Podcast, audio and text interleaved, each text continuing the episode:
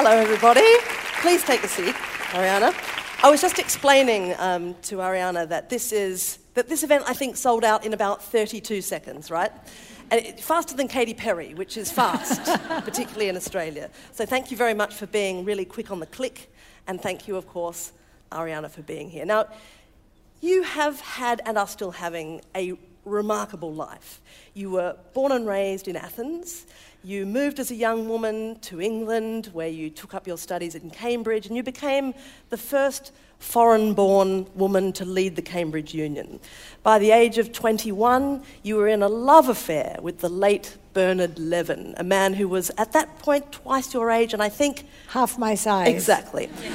and at the age of 23, you published your first book, The Female Woman, which was a riposte to Germaine Greer, who I think was, at that point, technically the most frightening person in the world to get in a fight with, right?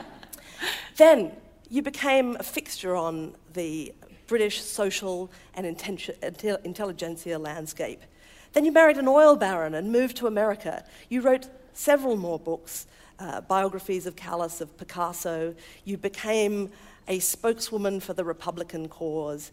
You called for the resignation of Bill Clinton. Your politics changed. You wrote more books. You became a, a very high profile broadcaster and writer. And in 2000, uh, you ran for the governorship of California. In 2005, you established the Huffington Post and became an unbankable media baroness of the modern era. I'm which exhausted. Leads me, which leads me, Arianna Huffington, to my first question to you, which is when you write a book telling us all to take a load off and have a snooze, why the hell should we believe you? Well, first of all, thank you for doing this. You know, I'm That's a big entirely fan. my pleasure. I'm a big fan, and it's just great to have this conversation with you. Thank you all for being here and making me feel so welcome. The truth is that if I knew then what I know now, I would have told 20 something Arianna to just get some sleep and stop worrying. What were you worried about? Because I was perpetually worried. I was. Um, I had this voice in my head that I describe in the book as the obnoxious roommate living in my head, you know, telling me how how wasn't good enough, how I mean, after every speech at the union, you describe, you see, you describe my life like a sort of uh, um, triumphant progression. It wasn't anything like that. Huh. Um, I didn't leave London to marry an oil baron. I left London because Bernard Levin wouldn't marry me. And he broke my heart, and, and I didn't trust myself to stay in London and not go back to him. And by then I was 30 and I desperately wanted to have children.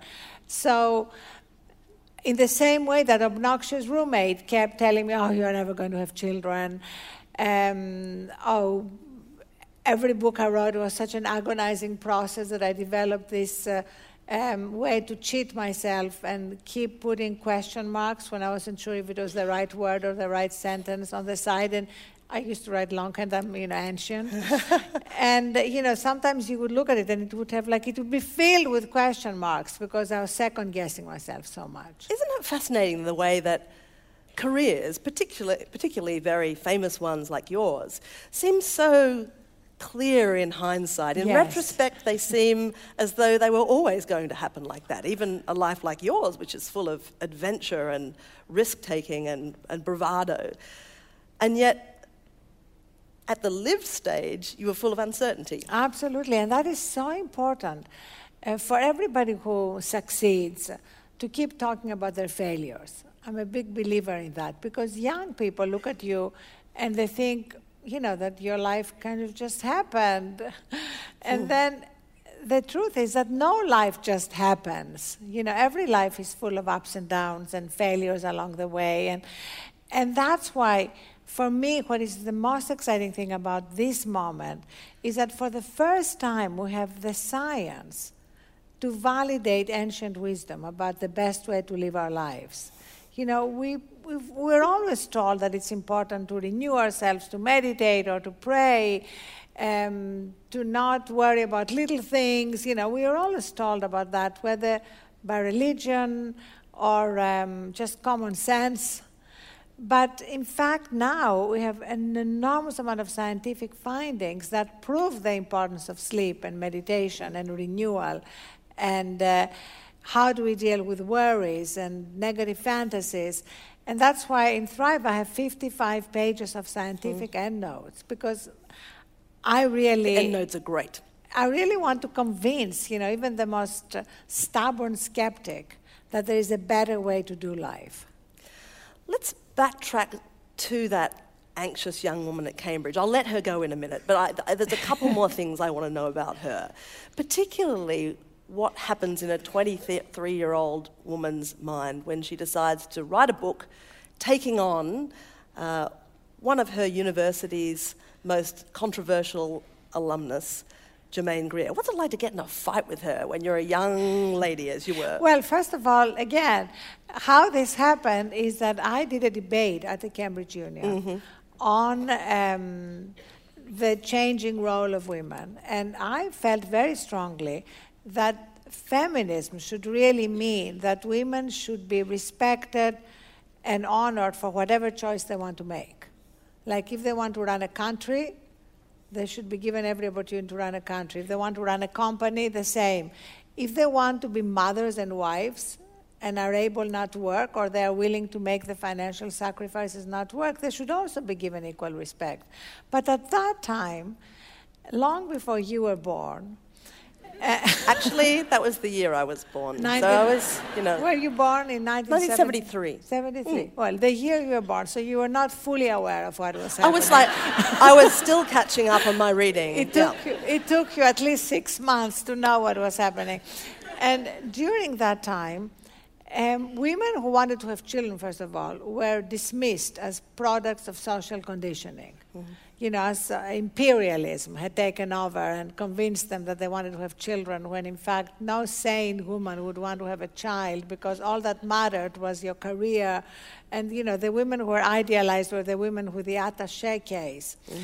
And now, of course, what I wrote in The Female Woman is completely conventional wisdom. It's like we, we do think that. We do value. Um,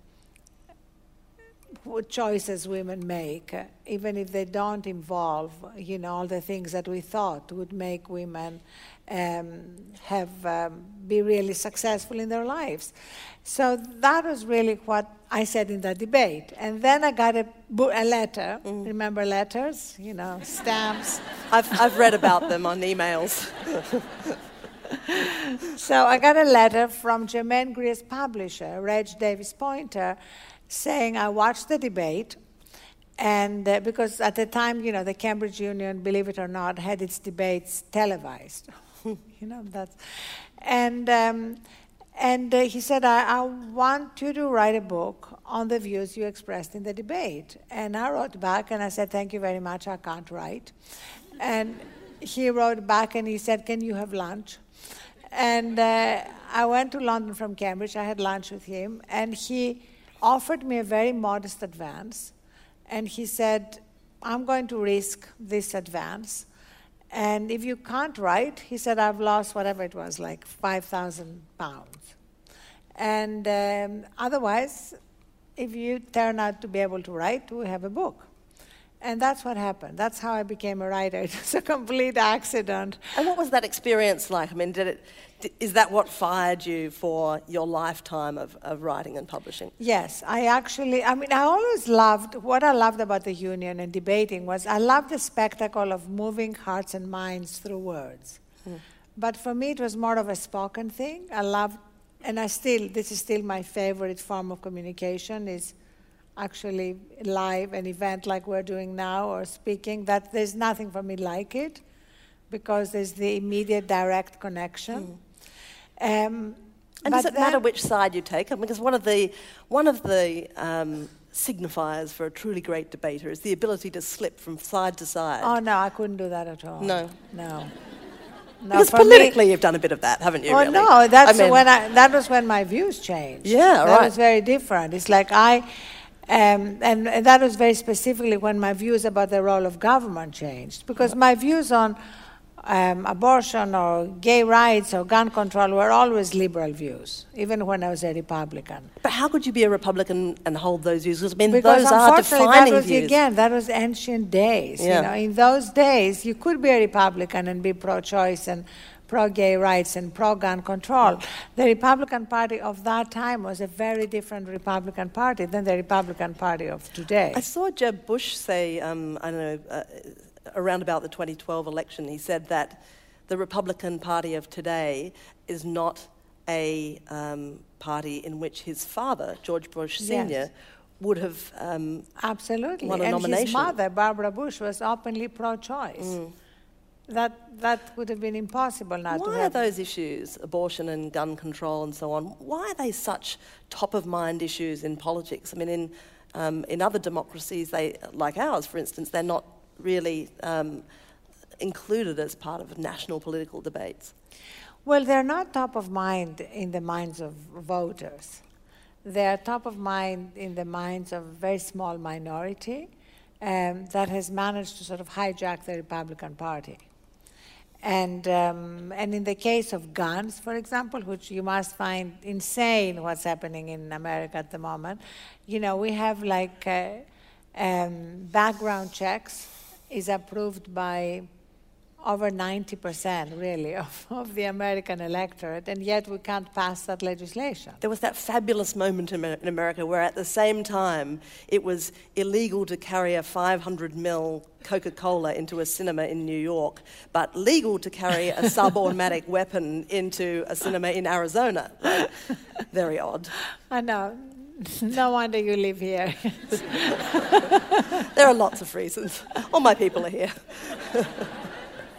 anyway, so I'm interested in this idea of changing your mind because I, in this kind of increasingly um, uh, divided political era in which we live, to change sides is unthinkable, right? And yet you did. I mean, you worked for Newt, Newt Gingrich. You were a passionate Republican voice in American on a very politics. specific area, which was, uh, again, how it happened is that I, I've always felt in, in every one of my incarnations that we had a responsibility um, to give back and that um, we couldn't just delegate that responsibility to government. And sometimes it sounded to me as though liberals thought we would just delegate that to government.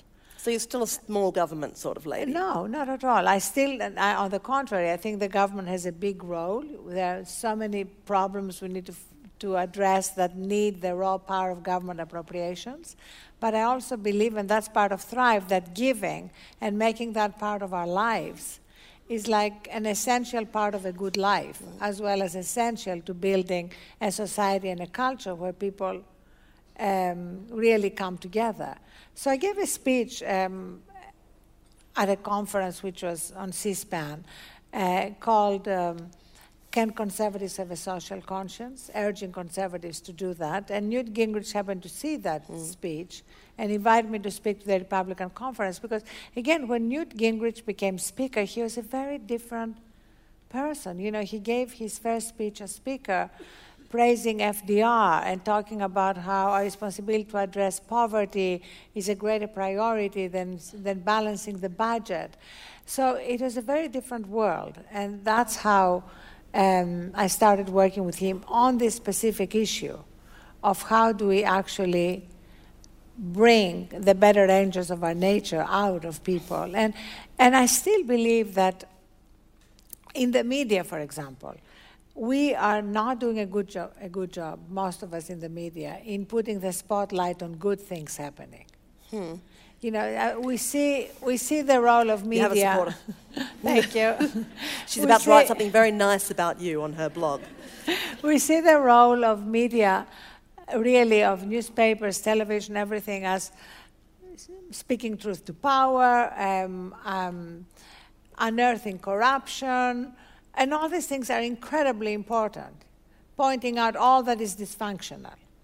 But I also think that we have a responsibility that we are neglecting to put the spotlight on what is working. And we are doing this relentlessly at the Huffington Post. We, for example, have a dedicated section called the Good News section, which only has good news and which is one of our most popular sections. Uh, we have a section called Impact where we we cover, but you see, I mean, every newspaper and every television show covers these things occasionally. Mm. You know, in America around Thanksgiving and Christmas. I'm talking about covering them every day, many times of day, with the same relentlessness that we cover what's happening in Parliament or what politicians are saying. Because often solutions come from what human beings and companies and individuals and communities are doing. I mean, if you can spotlight as um, an entrepreneur who started a business and has created two jobs, it may help him or her create another 10 jobs because that's how it works. You know, people find out about it, and we've had many, many examples of that. So I feel very passionate about that. This has been a kind of constant um, in, in how I see the world. And, um, and therefore, when we launched the Huffington Post, it was very much part of our DNA from day one. I'm going to read you um, a little passage. I'm not going to do this very often, but uh, it's about your experience of modern media. Page 189 for anyone who'd like to read along. Um, I used to walk into my apartment or hotel room and immediately turn on the news. And then one day, not too long ago, I stopped. And I realized two things. First, that I didn't miss anything, not even anything helpful in running a 24 7 media operation, except hearing the same regurgitated talking points being repeated again and again by different people. But the second and more important thing is that I allowed some silence into my day in which I could still I could hear that still small voice that we rarely give our time and attention to. I lost nothing, but I gained a lot. It's kind of incredible cheek, isn't it, on your part to set up and build a huge edifice within the Tower of Babel that we understand to be modern digital media, and then urge everybody to switch the damn thing off. Well, I'm not saying to switch the damn thing off forever. I'm just saying to actually take time off um, TV, the internet, or whatever. I mean, that is completely consistent with also taking time to go online and update yourself on the news or blog or whatever you want to do. I think the problem we're facing right now is that we're becoming enslaved by technology instead of being liberated by it. And I think it's time that we all sound the alarm. I mean, you have young children. You don't want your children to grow up and be more comfortable with their iPad than with human connections. I mean, I have my younger daughter here who actually has completely revolted. She's 23. She has completely revolted against any social media presence. She's not on Facebook. She doesn't do Twitter. She has no Instagram. And um, whenever, you know, these devices became so dominant that we would find ourselves uh, at home over dinner I or her sister or my ex husband going to them during dinner, she would cry. and she was really the one, she was the conscience of the family that made us really absolutely have this ground rule early on of no devices during dinner, which really sounds so basic, right? It's not like, oh my God, what an amazing family. They don't have devices during dinner. and yet, it's like just ask around. Maybe you are one of the people who doesn't allow device over dinner, but it's not by any means the norm. You write so beautifully um, in the course of the book about the experience of wonder, you know, and the usefulness of wonder and the productiveness of wonder. But for those of us who have lived through this sort of technical revolution um, and and watched this efflorescence of communications platforms around us in, in my case, the space of half a lifetime, you know. There's so much wonder involved in that. The wonder of being able to get in contact with somebody in Wisconsin because of your shared interest in harpsichords or whatever. You know, there's so much wonder that's contained in that world that it draws us in, and I think we lose control of the point at which we start behaving abnormally, i.e., lying in bed with two devices or, you know, emailing a partner whilst watching television. You know, I mean, that's happened to me. I, that was quite weird. And that, you know, luckily, I realised that that was abnormal, and so I, I, I, I, shut off the email exchange. Uh, but how do you how do you separate genuine wonder from from um, unimportant wonder? That's a clumsily asked question, but I'm hoping you're just going to interpret it any way you like and answer it. Well, I, I, I think that I, totally understand what you are saying. I think what modern technology has done is, uh, is absolutely stunning. And also what it has made possible in terms of uh, democratizing the conversation, giving voice to people who wouldn't otherwise have a voice. I mean, I get all that, and it is amazing that you can talk to somebody in Wisconsin. Uh, but, but nevertheless, we are missing out on the wonder of just everyday connections and ev- the everyday beauty around us. And I think one of the problems is our misguided belief that multitasking is the way to productivity. Mm. And I have, as you know, a lot of scientific findings that prove that multitasking actually doesn't exist. It's really task switching, it's one of the most stressful things we can do. And uh, it, and it robs us of wonder. I mean, I know from myself, it's like I, I used to um, walk down the streets of New York where I live and either be on the phone or worse, texting while walking. Have you noticed that phenomenon? it is really stunning. That's how you really got your head injury, wasn't it? yes, I wish. It would have been more dramatic. No, Arianna's book starts, as do most modern adventures, with a catastrophic head injury. yes, collapsing from burnout and hitting my head and getting uh, breaking my cheekbone. Um, but I don't recommend it as your wake up call. But when I stopped doing that, I started when I stopped not collapsing, but uh, walking and on the phone while walking or um, texting while walking, I discovered that I was missing so much. I remember literally walking by this beautiful building, practically next door to my apartment, and telling a friend, wow, this, this is beautiful, all that detail. And I said, when did this go up? And she said, 1890. and, you know, the times when um, I would be at an event for my children, but really I wouldn't be there. Mm-hmm. You know, I think, I think this is something which a lot of working parents face. You know, are we really there or are we there in body only? Um, I, I, was giving a speech at Google, and um, and the, the woman who Rachel Whetstone, who heads public relations for Google, was telling a story openly, and it was online. So I'm not disclosing any secrets of how she was reading a story to her young children. And while she was reading the story, she was composing a blog post that she had to post about some what was happening at Google at that time, earnings or whatever. And she finished, her children fell asleep, and she realized that she did not remember a word of what she had read to her children and did not remember a word of the blog post she had composed. so the whole thing was a complete waste. and yet we thought we were being productive. You, you do something funny like that when you read. I read somewhere when you read um, to your children in the morning and you do it in a, ska- in a stage voice because would you tell us that story? Can I turn the tables on her? I love that you can remember that story about me, which I have. Can you provide me more detail? I do it in a stage voice. Because you wanted to uh, watch something or listen to something. Oh, yes. Sometimes, I, yes, I'm reading aloud and I will read it in a very slow voice so that I can hear the political interview on AM at the same time.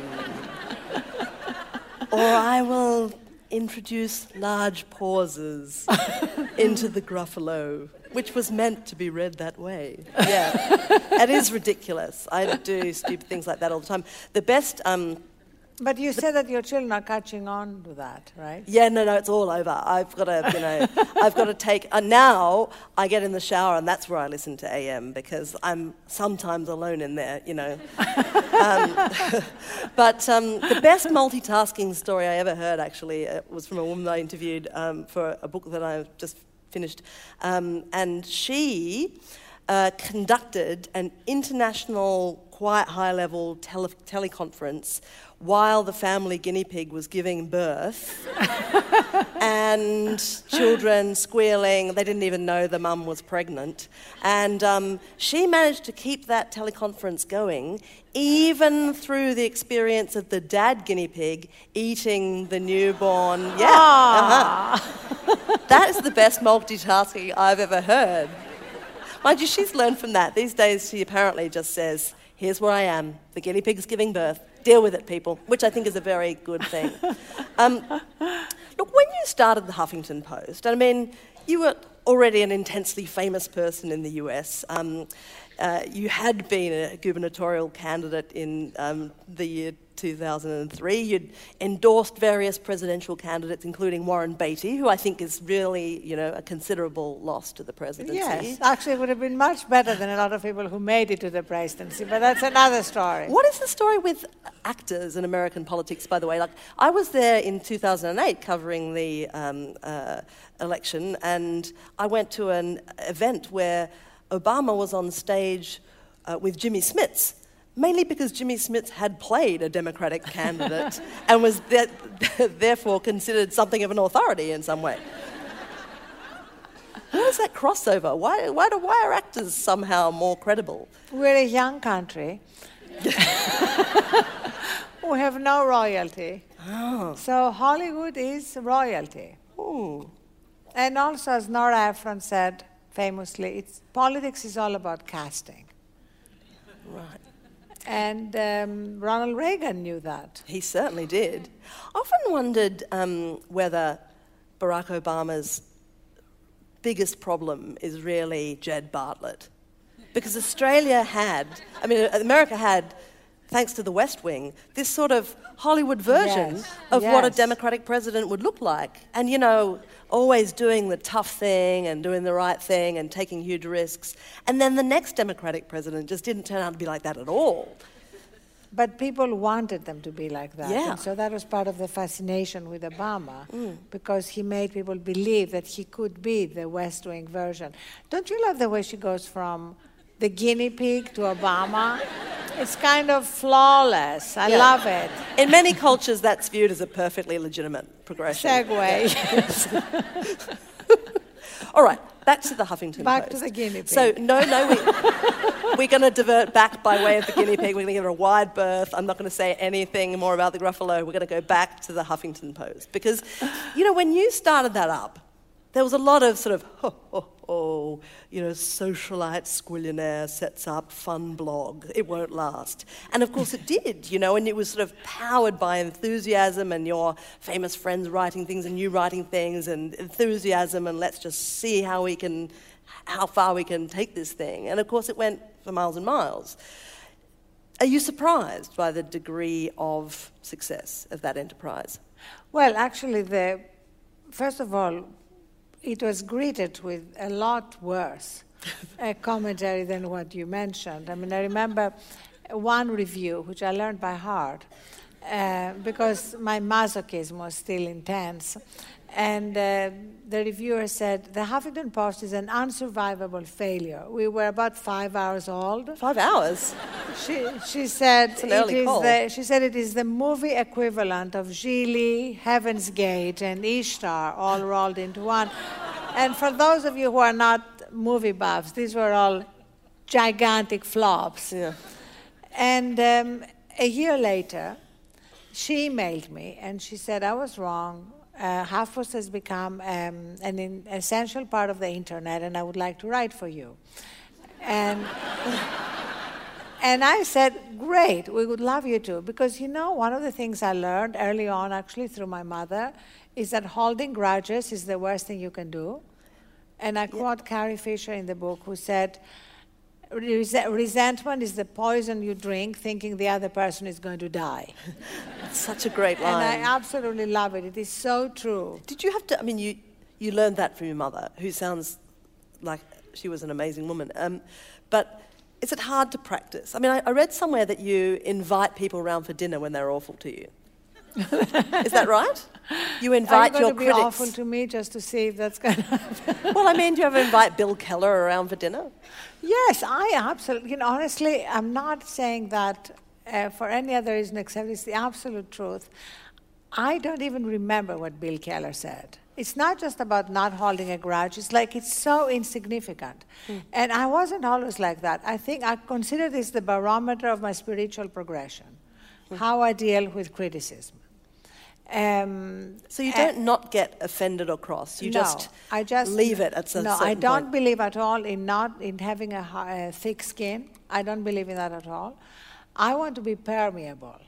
Hmm. I want the upset to go in and out. You know, you. How old is your youngest child? One. One. Perfect.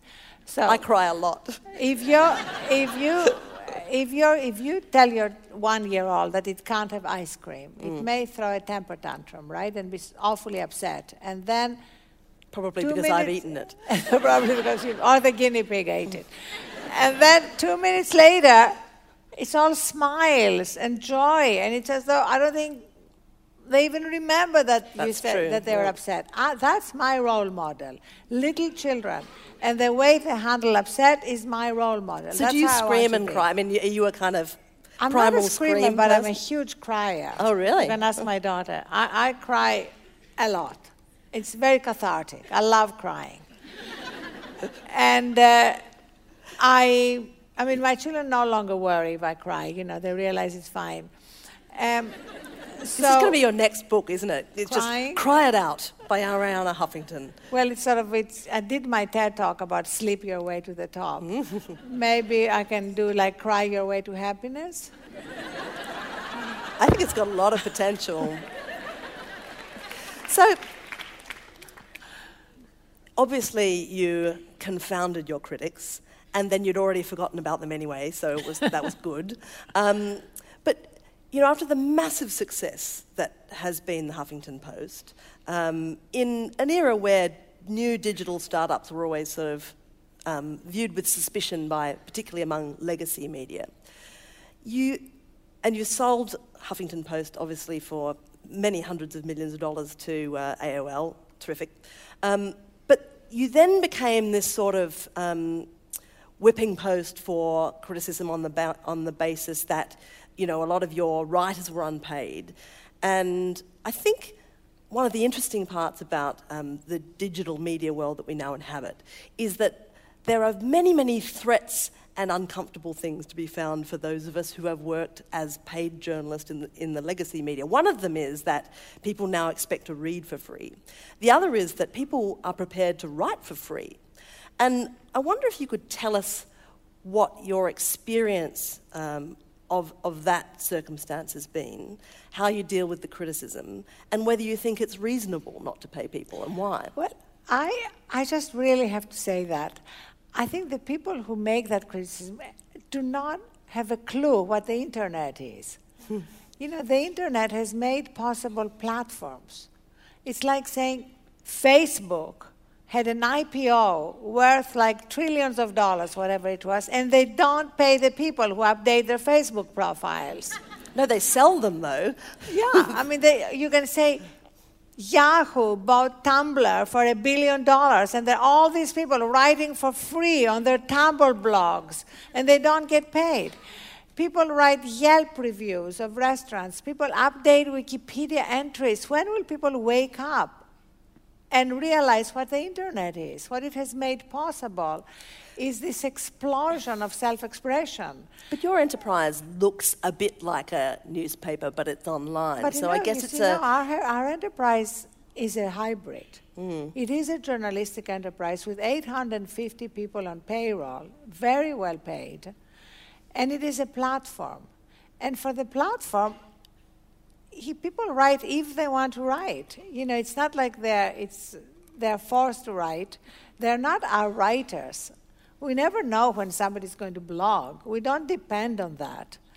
And they range from very well established people, politicians, actors. Most of them are not writers. They are people who are writing because they have something they want to express. Like when somebody comes on your show, do they get paid? My show. Uh, No. No. No. They don't get paid. Is that fair? Lots of people don't get paid for things that we no, used to no, pay no. them What for. I'm saying is that people it's- come on your show because they want a platform for their views. I go on TV because I want an additional platform for my views. Blogging is the same thing. Anybody who blogs on the Huffington Post or anywhere else owns the rights to the blog. They can repurpose it, and a lot of the people who blog on the Huffington Post have already produced that for their own Facebook Sure. or for their own blog or for another blog. And it doesn't matter to us. We're not looking for exclusivity. We are offering an additional distribution platform for people who want to use it. And if they don't want to use it, it's not a problem at all because we have tens of thousands of people clamoring to use it. Uh, because we are not a free for all. And that gives it a certain prestige. You know, we're not Tumblr, you know, where anybody can have their own blog. So I, I'm, all, I'm being kind of intense about it because I want people to understand something that is like here to stay. It's such an evolution, isn't it, um, industrially? I mean, one of the discomforting elements of this media revolution for professional writers and communicators and journalists and so on is that everyone is discovering that writing is really fun and doing it in some cases better than us for free. I mean, that's quite a panic uh, inducing moment when you realize that someone who's really good at something is prepared to do it for free, and that kind of undercuts your own ability to kind of make a Well, living, if right? somebody And is really good at it, they're going to make money in different ways. it's like tennis, you know, lots of people like playing tennis, but only a few people get paid for it. Is that Right. Yep. But I think what happens is that a lot of people who write, I mean, what is good is the story they tell or what they're expressing. It's not necessarily that it's incredibly polished, it's very conversational. The people who, are, who turn out to be really good writers, I mean, we have so many people who are discovered through their blogs. Mm. I mean, one of our favorite things is getting calls from publishers saying, Can you connect me with so and so? We love the way they write. Or we have people who get TV shows based on their blogs. We had a homeless teenager who wrote a beautiful blog, and the Harvard admissions office read it, and he's now in his third year at Harvard. You know, I mean, I for me, that's the magic of what a platform makes possible. And, uh, and it's not at all inconsistent with professional journalism. And we won a Pulitzer for a 10 part series on the life of returning vets that took our military correspondent nine months to do. But again, everything we do includes bringing in um, our readers. So let's say he, while he was researching that, he would reach out to our readers and say, Do you have any stories of returning vets in your communities? Can you send us video? So that um, expands really what any article is about. What about your relationships with your fellow media moguls? Because I guess, you know, Rupert Murdoch's your fellow media, mogul now. Um, he has different kinds of media properties and a different approach. Um, his Twitter account is slightly more entertaining than yours, and I mean that in a good way. Um, but, you know, he's really hot on the case of these terrible aggregators that nick copy, um, sorry, steal copy. Nick is maybe an, American, an Australian word. That grab copy from um, uh, outlets that, that have paywalls or, or pay their journalists and, um, and pull it all together and you're nothing but a terrible parasite. I mean, that's kind of what the Murdoch analysis is. We get it a bit too in public broadcasting because um, Well, we not, provide you content know, for free obviously, too. if people if people steal copy without following fair use rules, as Mm. we call it in the states, I don't know what the term is here, then that is wrong. I think um, for us, aggregation means linking to the creator of the content, so the traffic is driven back to them, and they can monetize the traffic. We get hundreds of requests every day from legacy journalists to link to their stories because it drives eyeballs to their stories. Um, so these are like the three different ways that we produce content on HuffPost. You know, our own original reporting, aggregation, and blogs, and comments if you want a fourth, which are like the public commenting on, on the stories. Um, and incidentally, the Wall Street Journal has bloggers that don't pay. And it is owned by Rupert Murdoch. So this is really a red herring and a guinea pig, maybe. I sense a KV theme rapidly emerging. Um, guinea pigs are very important in my family too. Is because, that right? Yes, uh, my oldest daughter had a guinea pig as her first pet and adored mm. it. And then the guinea pig died when she was at school. I and watched my guinea pigs be murdered in front of me by an escaped ferret. Beat oh, that.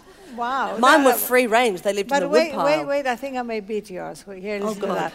What happened is that I was so upset, and I, I thought that she, this was going to be so devastating for her. On top of me getting divorced from her husband, from from my husband, about the same time, so she was already in a vulnerable position. I thought, now the guinea pig died, so.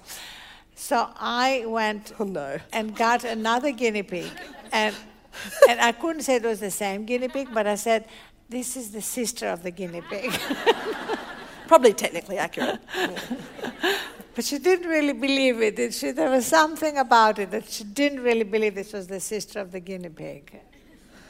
How did we get here? I'm just trying to remember. I honestly can't remember how we got to swapping loss of guinea pig stories. You know, I'm pretty sure I had a dream like this once. like I was on stage with Arianna Huffington. We were talking about guinea pigs, and then I totally lost my train of thought. Um, you are, um, you know. You, there's comments aplenty on the Huffington Post, and it creates this sort of vast, multi-directional conversation. Have you ever thought about rolling that back? I mean, it's sort of such a Actually, huge amount of content. we did roll it back. And we, um, our comments were always pretty moderated, both mm. through algorithms and through 40 human comment moderators, because we wanted to keep a civil discourse. But um, a few months ago, we ended anonymity altogether. So, in order to comment on the Huffington Post, you have to disclose who you are, unless you're a whistleblower or something and you demonstrate to um, our comment managers a, a, valid reason. Because I think we found out that trolls hiding behind anonymity mm. become particularly vicious, especially towards women. And, uh, and that, uh, in fact, if they don't have a reason to be anonymous, why would we give them that right? Anonymity is a privilege that many, many people online stand by and defend. And abuse. Did you? I agree. Um, have you found that asking people to identify themselves has changed the tone of the discourse? No, we found that it has made it easier for us to be able to maintain a civil discourse because trolls had become so ingenious, you know, they can find multiple ways to um, circumvent, you know, mm. our algorithms or even the human comment moderators. I want to talk about you. You talk about um, in your book the you bemoan, I guess, and and um, and lament the decreasing opportunity for surprise in modern life. You talk, you tell a lovely story about um, your daughter Isabella um, as part of a, an art school assignment going to study a painting, The Fighting Temeraire by Turner, for two hours. She had to stare at this painting for two hours. You found it kind of a transcendental um, experience, but just that time and the capacity for the surprise of what you find in a painting when you gaze at it for so long is something that you think we miss out on in modern life. Yes, because we are always rushing. Mm-hmm. And uh, one of the things that Isabella found was that after an hour of standing in front of the painting, um, the guard came up to her and asked her what she was doing. Because this was sort of suspect. you know, people don't stand in front of paintings for more than 30 seconds. And normally they have an app in front of them to explain what the painting is so they might as well stay home. So that's another intrusion of technology into the way we mm. absorb art. But the way, and but the way that we broadcast our details and our preferences to the world through every time we interact with a network. I mean, our phones are broadcasting more information to the world about us than ever before. I mean, Google customizes itself to your preferences. Um, are we eliminating the capacity to be surprised or to come across material that we didn't know we were going to like? Well, I think that's a very valid question because it's one of the problems with personalization. Because personalization is based on where you are right now, but we are constantly evolving. And Huffington Post was an, uh, a pioneer in search engine optimization where you um, take advantage of what you sense people are going to be interested in. I mean, there's an increasing tailor-made aspect, isn't there, well, to I modern find media? That what, what we love to do is to keep adding sections Hmm. that appeal to all our interests. Like we, I remember when we launched a section on divorce, for example. I mean, nobody had a section on divorce. Not in the good news section, I'm guessing. Not in the good. Well, sometimes it should be in the good news section. Um, Is it true that you divorced your husband because he tried to um, give you voice training? No, I was joking about that. But he, he, he did give me a. It's a great did- voice, He, you should he did it. give me a passive aggressive present once of a dialect coach uh, for two weeks, and not just any dialect coach, but Jessica Drake, Drake, who is a famous Hollywood dialect coach who who taught Tom Hanks in Forrest Gump. And she would Is walk. that what he was looking for in a wife? Sorry, God. Guinea pigs. Let's go back to guinea pigs. No, no, no. I think we're we're okay to have this exchange, aren't we? I mean, Oh, like, absolutely. He wanted you Nothing to is talk more like limits. Forrest Gump. or just less like me. um, where were we? I'm sorry. Uh, oh, we were at your Oh. divorce pages. My divorce page. Yeah. Okay, so Nora Ephron um, came to me, who was an editor at large at the Huffington Post. She came to me one morning and she said, You know, we must launch a divorce section. She said, Because, you know, marriage comes and goes, but divorce is forever.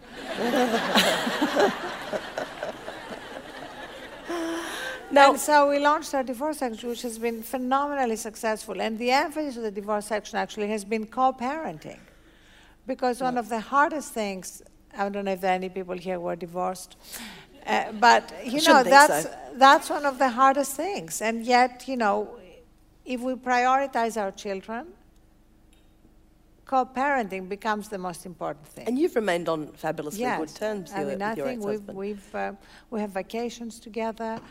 Um, we did put our children first. We have the children's birthdays together. And, um, and so I'm not saying it's easy. I'm just saying that it was a big priority for us. So, but to go back to personalization, um, I found that anytime, you know, I, I would be really interested in something new, like sleep, seven years ago after my collapse, it becomes a Huffington Post section. And, uh, Tune in and nap out. and also find out the latest science about how sleep is a miracle drug that um, helps us be more creative, more productive, healthier, of course. And yet, men especially have tended to despise sleep. yes, not sleeping is a status symbol, isn't yes, it? a status symbol, it's a macho thing. Can I, you know, I'm very interested in this. Can I pause you right you, there? you said you were sleep deprived Well, when of course I saw am. you I have three the children. green room. Um, but you know, I can nap anywhere. Um, I'm, I'm rudely pressing pause because we've got about Oh. 10 minutes left. And look, we can, I know, I know. But the thing is that um, Arianna has got a packed schedule after this. Um, well, so- I actually have to catch a plane to Right. Melbourne. She's going know. for an urgent nap. Um, but anyway, I, there worry. there, there was a, a promise it. of audience questions, and I know that I'm always a, a hog, and I, I hog the attention of the guests. So, you know, should we just keep talking, or do you want to do questions? Yell if you want to do questions. Okay. Well, you know. There's a lady here in the front who has a question. Okay. Well, there are there are microphones. Look, this is useless. I can't see a thing. So um, there and there, I think. The exits and the microphones are there and there. So if you want to ask a question, have a shuffle. Arianna will finish her remarks about um, sleeplessness being a status symbol. And if anyone has shuffled to the microphones, oh, there they are. They're, they're, they've got a golden light on them. They're over there and over there. They're lit from above. So shuffle that way, and we won't know, we'll know that you're not leaving early and being rude. And Arianna, uh, resume. So yes, I um, I had a dinner recently with a guy Mm-hmm. who bragged that he had um, slept four hours the night before. we had a prime minister like that once. I hope he's no longer your prime minister. He is no longer the prime minister. Great. I think he wants to be UN Secretary General, so you probably see more of him. I'm not even joking about that. He really does.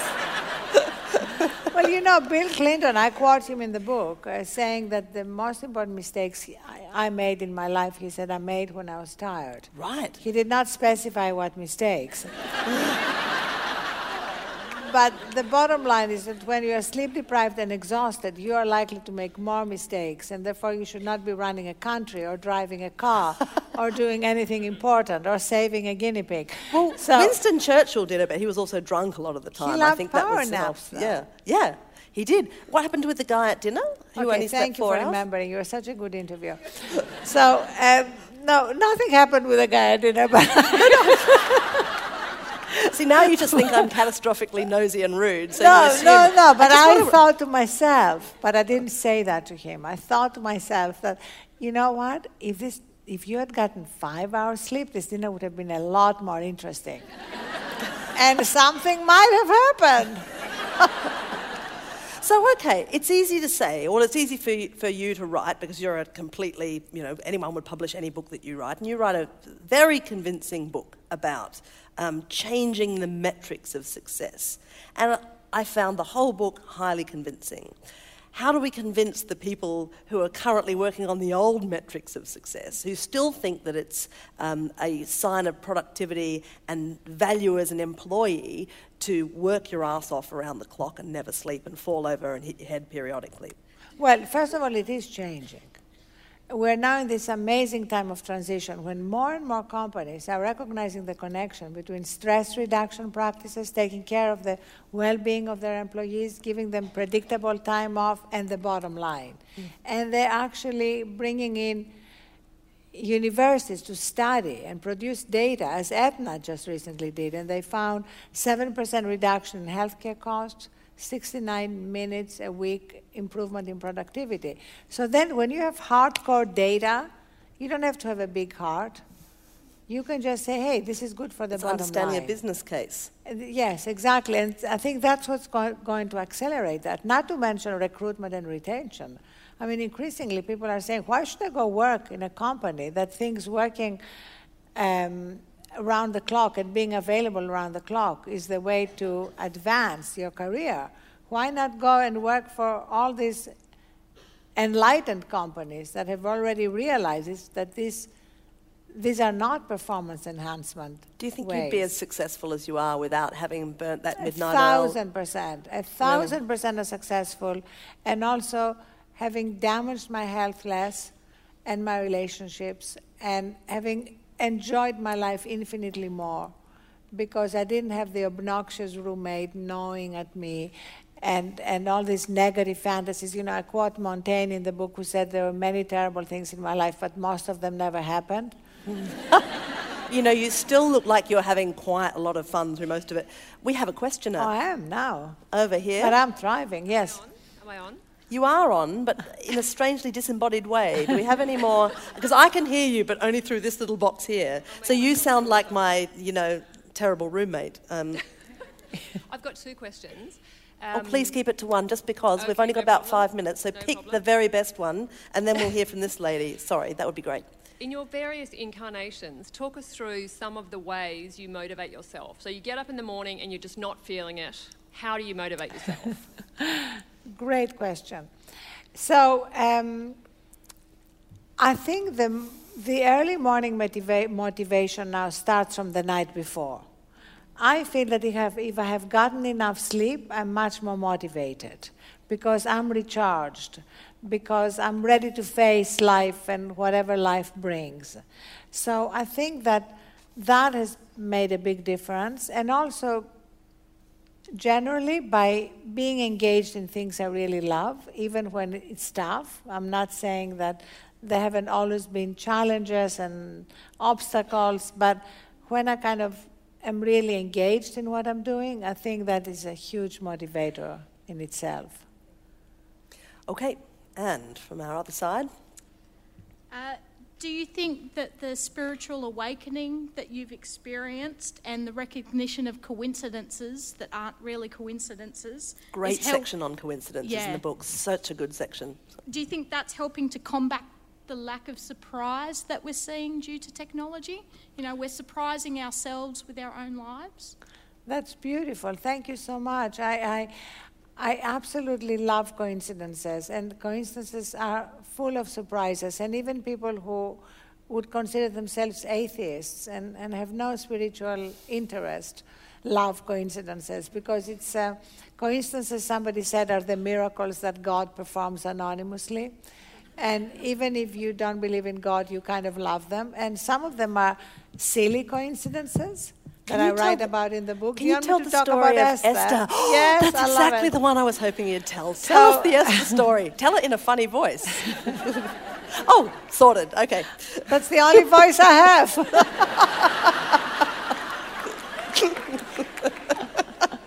I love it. Don't change Don't thing. worry, I'll just cry and then I'll feel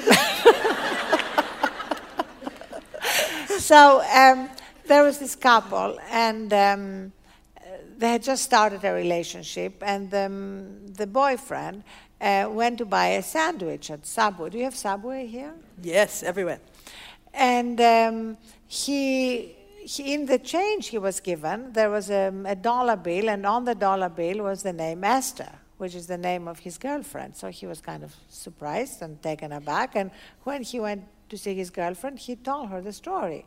And the girlfriend didn't say much. Um, a couple of years later, they were married. And um, after they were married, she said to him, uh, when he presented her with a dollar bill framed, that in fact what had happened is that she was she she was kind of asking God, you know, how do I know that the man I'm dating is the right man that I should marry? And she thought to herself, okay, I'm going to put my name on a dollar bill, and if a man gets it, then that will be the right man to marry. But when he told her that he had gotten that bill, she didn't feel that she, had, she could tell him the story because they had just started dating. Way to and chase she him out away. He eh? would think, wow, yes, he's just going to run away. Like, and and that was like a story which you know doesn't have any cosmic significance, but the odds of that happening are so kind of astronomical, you know, that you wonder what what are the connections, you know, the, that that are there invisible. And it just gives us a little glimpse that there is that there is such huge mystery in the universe. That's really you don't have to believe anything more than that, but kind of acknowledge the mystery of the universe puts us in a state of wonder and, and takes away the kind of prosaic nature of everyday life. You know, what really sparkles through this book is the joy and the wonder that you take in coincidences, in the spiritual side of life, in the capacity constantly to be surprised and inspired. I'm sure over the course of your career, regardless of the fact that at many junctures apparently you were having less fun than we all assumed, um, it has driven you and pursued you and enriched you through life. And um, I'd like to thank you for joining us here tonight and sharing some of that spirit with us. I did not expect to talk so much about guinea pigs, but there you go. Our capacity for wonder in the animal kingdom has once again been proven tonight. I'm sorry we're out of time. We really could talk forever, I think, um, and we've barely touched on um, the fullness of your life experience. But thank you for joining us in any Thank event. you. Can we all give Arianna a big round of applause? A stand up. Thank you so much. Thank you. You're wonderful. Thank you.